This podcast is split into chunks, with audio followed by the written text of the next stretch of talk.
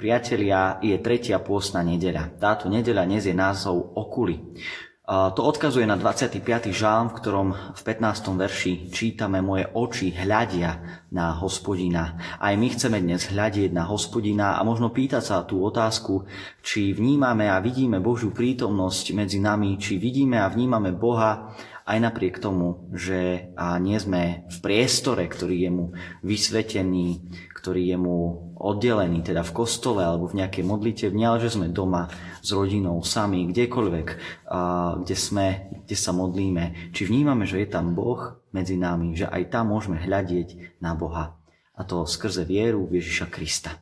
Slova písma svätého, ktoré budú základom dnešného zamyslenia, sú napísané v Evaníliu podľa Jána v 2. kapitole u veršoch 13 až 22 takto. Blížila sa židovská veľká noc a Ježiš išiel do Jeruzalema. V chráme našiel ľudí, čo predávali voly, ovce a holuby i peňažomencov, ktorí tam sedeli a urobil si byč s povrázkou. Vyhnal z chrámu všetkých aj ovce a voly Peňažomencom rozhádzal peniaze a poprevracal stoly. Tým, čo predávali holubice, povedal, odneste to odtiaľ, nerobte trhovisko z domu môjho otca. Tu sa rozpomenuli jeho učeníci, že je napísané, horlenie za tvoj dom ma zožiera. Prehovorili teda Židia a povedali mu, aké znamenie nám ukážeš, že toto robíš. Odpovedal im, zborte tento chrám a za tri dní ho postavím. Na tomu Židia povedali, 46 rokov budovali tento chrám a ty ho postavíš za 3 dní? Ale on hovoril o chráme svojho tela. Keď potom stal z mŕtvych, rozpomenuli sa jeho učeníci, že to povedal a uverili písmu i slovu, ktoré povedal Ježiš. Amen. Milí bratia, milé sestry, milí priatelia, keď sa ľudia sústredujú príliš na náboženské lokality a miesta, môžu si nevšimnúť Božiu slávu stojacu priamo pred nimi. Podobne ako pôst je dobou prípravy na pripomenutie si udalosti Veľkej noci, v biblickom texte sa stretávame s určitým obdobím prípravy pred židovskou Veľkou nocou. Čítali sme, blížila sa židovská Veľká noc a Ježiš išiel do Jeruzalema. Aj Židia sa pripravovali na sviatky a tak, že chodievali do chrámu očisťovať sa od svojich vín. V Jánovi v 11. kapitole čítame A bola blízko židovská veľká noc a mnohí z krajiny šli pred veľkou nocou do Jeruzalema očistiť sa. Náš kresťanský spôsob prežívania a prípravy na veľkú noc je v tichosti, modlitbe, meditácii, v spoločnej kresťanskej bohoslužbe so spovedou a večerou pánovou počas postu. Posledné spomínané nám je však teraz odopreté. Jánovo rozprávanie o vyčistení chrámu nasleduje prvé znamenie v káne Galilejskej, kde premenil Ježiš vodu na víno na požiadanie svojej matky. Ježiš potom cestuje do Jeruzalema na páschu a ako všetci pútnici aj on prichádza do chrámu. Rozprávanie ďalej detálne opisuje, čo sa v chráme udialo. Obchodníci sa tlačia medzi zvieratami, peňazomenci následne počítajú mince rôznych hodnôt, a pôvodu pútnici si obzerajú stánky s obchodníkmi a hľadajú kňazov na vykonanie svojich obetí. Peňazomenci vymieniali peniaze za chrámovú menu, aby tí pútnici mohli zaplatiť chrámovú daň. Zatiaľ, čo zvieratá ponúkali obchodníci ako vhodné obete na rituály očisťovania, tak, aby sa potom smeli obetujúci zúčastniť samotných sviatkov Paschy. Aj keď to u nás môže byť trochu odlišné, Jánovo rozprávanie v druhej kapitole nie je až tak vzdialené kresťanskej príprave na Veľkú noc. Veriaci sa zvyčajne zhromažďujú na vysvetených miestach, v kostoloch, chrámoch, pripomínajúci Božie dobrodenia a snažiať sa uctiť si Boha prostredníctvom rituálov, pokánia, No skôr, než pochvalu pre zhromaždených, ukazuje Ježiš svoj hnev. Upletie si byč s povrázkou a vyháňa zvieratá i obchodníkov za nimi. Rozhadzuje peniaze a poprevracia stoly usadeným peňažomencom. Predávačom holubov prikázal, odneste to odtiaľto, nerobte trhovisko z domu môjho otca. Ježiš spôsobil rozruch na chrámovom nádvorí, no pútnici a kňazi sa postavili proti nemu. Prečo by Ježiš zastavil, čo začal, prečo ich všetkých úplne nevyhnal? Prečo tak náhle? Prečo sa rozčertil a prestal? Riskoval by zatknutie. A to ešte nebolo na čase, i keď náň Židov vyzýval. Namiesto pohľadu na miesto duchovnej prípravy tu Ježiš našiel miesto zamerané na zarábanie. Preto vystúpil ako horlivý prorok, ako starozmluvní proroci spochybnil chrámovú ekonomiku a svojim konaním kládol otázku, či sa tu viac nevenuje obchodu a bohatstvu ako modlitbe. Prvá spomínaná rozpomienka učeníkov verši 17 na slova žálmistu o horlení za dom hospodinov skutočne rezonuje s Ježišovou kritikou. Ježišovi učeníci nechápu Ježiša ako maniaka narušujúceho poriadok chrámovej bohoslužby. Vidia ho ako spravodlivého horlivca zo žálmu 69, ktorého trápenie pre spravodlivosť v dome hospodinovom ho potúpilo v očiach ostatných a nemali pre neho pochopenie. Bá protivníci sa žalmistovi ešte aj vysmievali pre jeho vernosť Bohu. Nepriateľ ho prevýšili, ale on sa spoliehal na Bože vyslobodenie. Žálmista končí oslavnou piesňou Pánu Bohu, kde hovorí ja piesňou budem chváliť meno hospodinovo a velebiť ho budem chválospevom. Hospodinovi je to milšie ako bík, ako rohatý junec s raticami. Ako Ježiš, aj žálmista má inú predstavu o tom, ako sa pripraviť na sviatok. Rituály a obete by mali byť konané so skutočnou oddanosťou pánovi. O tom píšu proroci, napríklad Ozeáš, Ámos, Micheáš. U nich čítame, lebo lásku chcem a nie obete, poznanie Boha viac ako zápaly.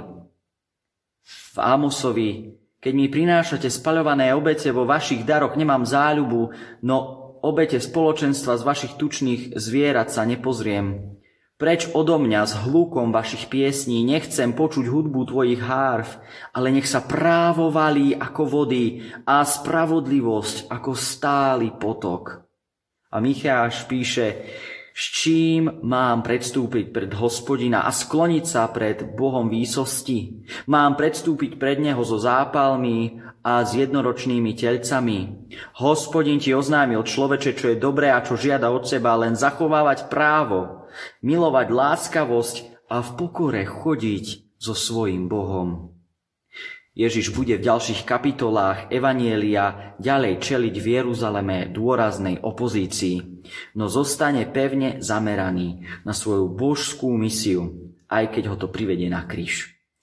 Keď na kríži Ježiš hovorí s ním, opäť odkazuje a cituje k žálmu 69, kde vo verši 22 čítame o smede a o octe, ktorý žalmistovi dávajú tak pripomína prítomným, čo sa udialo teraz pri jeho prvej ceste do Jeruzalema. Pripomína to jeho horlenie za spravodlivosť pred Pánom Bohom.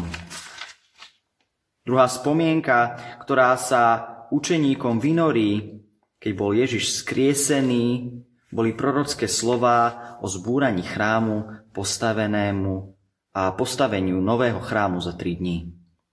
Aké znamenie nám ukážeš, že toto robíš, Odpovedal im, zborte tento chrám a za tri dní ho postavím. Na tomu Židia povedali, 46 rokov budovali tento chrám a ty ho postavíš za tri dní. Ale on hovoril o chráme svojho tela. Pobúrenie Židov je celkom pochopiteľné a Ježišova odpoveď pre ľudské uši bláznivá. Chrám stavali, respektíve rekonštruovali v tej dobe ľudské ruky veľmi dlho. Dokončený bol len krátko pred udalosťami okolo Ježiša a Ježišovho vystupovania učeníkov. No podľa Jána hovoril Ježiš o chráme svojho tela, nie o budove, v ktorej sa práve nachádzal. A to jeho telo je samo chrámom Božej prítomnosti. To pre evangelistu nie je svetiňa svetých, ktorá bola centrom Jeruzalemského chrámu, ako miesto skutočnej Božej prítomnosti na zemi. Bol to Ježiš. Evangelista tak vyostruje charakteristiku zo žálmu 69. Ježiš nie je len tak nejaký spravodlivý, ktorý trpí pre svoju oddanosť Bohu, ako si spomenuli učeníci, keď ho videli vyháňať obchodníkov a peňažomencov z chrámu. On sám, jeho telo je Božou slávou skôr ako budova chrámu, v ktorej stojí. Ježišovo narušenie chrámovej bohoslužby, keď vyháňal obchodníkov a peňažomencov, je tak božskou kritikou, ktorá pripomína slova prorokov a ukazuje Boží záspal a zápas o postoj ľudského srdca. Kult nie je všetko. Podstatné je srdce človeka. A oni si z toho, čo malo byť dobré, pekné a Bohu milé, Evangeliu urobili biznis. Slova o tom, že Ježiš je chrámom s Božou prítomnosťou medzi ľuďmi, odkazujú na prvú kapitolu Evanielia, kde vo veršoch 14 až 18 čítame A to slovo stalo sa telom, prebývalo medzi nami a my sme hľadeli na jeho slávu ako na slávu jednorodeného od Otca. Bolo plné milosti a pravdy. Z jeho plnosti sme zaiste všetci prijali a to milosť nad milosť, lebo zákon bol daný skrze Mojžiša, ale milosť a pravda stala sa skrze Ježiša Krista. Boha nikto nikdy nevidel. Jednorodený syn Boží, ktorý je v lone Otcovom, ten ho známym učinil. Ježiš je vteleným slovom Božím, ktorého prebývanie medzi ľuďmi umožňuje ľuďom hľadieť na Boží majestát skrze službu a lásku Ježiša Krista. Celú túto myšlienku, teda Ježiša ako Božiu prítomnosť medzi ľuďmi, rozvíja evangelista ešte v 4. kapitole Evanielia, keď sa Ježiš rozpráva so Samaritánkou. Ver mi, žena, že prichádza hodina, keď ani na tomto vrchu, ani v Jeruzaléme nebudete vzývať Otca, ale prichádza hodina a už je tu, keď praví ctiteľia budú vzývať Otca v duchu a v pravde. Veď aj Otec takýchto ctiteľov chce mať. Alebo o tom počujeme, aj keď Ježiš hovorí s učeníkom Filipom v 14. kapitole Jánovho Evanielia, kde mu hovorí, že kto videl jeho, videl Otca nebeského. Pre evangelistu Jána keď sa my ľudia príliš sústreďujeme na miesta a na rôzne tradičné praktiky viery, môžeme prehliadnúť Božiu slávu stojacu priamo pred nami. Môžeme a, prehliadnúť Krista. Keď sa jeruzalemskí vodcovia boja v 11. kapitole o osudy chrámu, evangelista Ján opäť sústreďuje náš pohľad na to, že to podstatnejšie ako zachovať budovu je inde zachovať si srdce. Chrám Rímania zničili v roku 70. Ale bola to smrť právej Božej svetine Ježiša Krista, ktorá bola tou tragickou. No zároveň aj najväčším Božím zjavením pre človeka.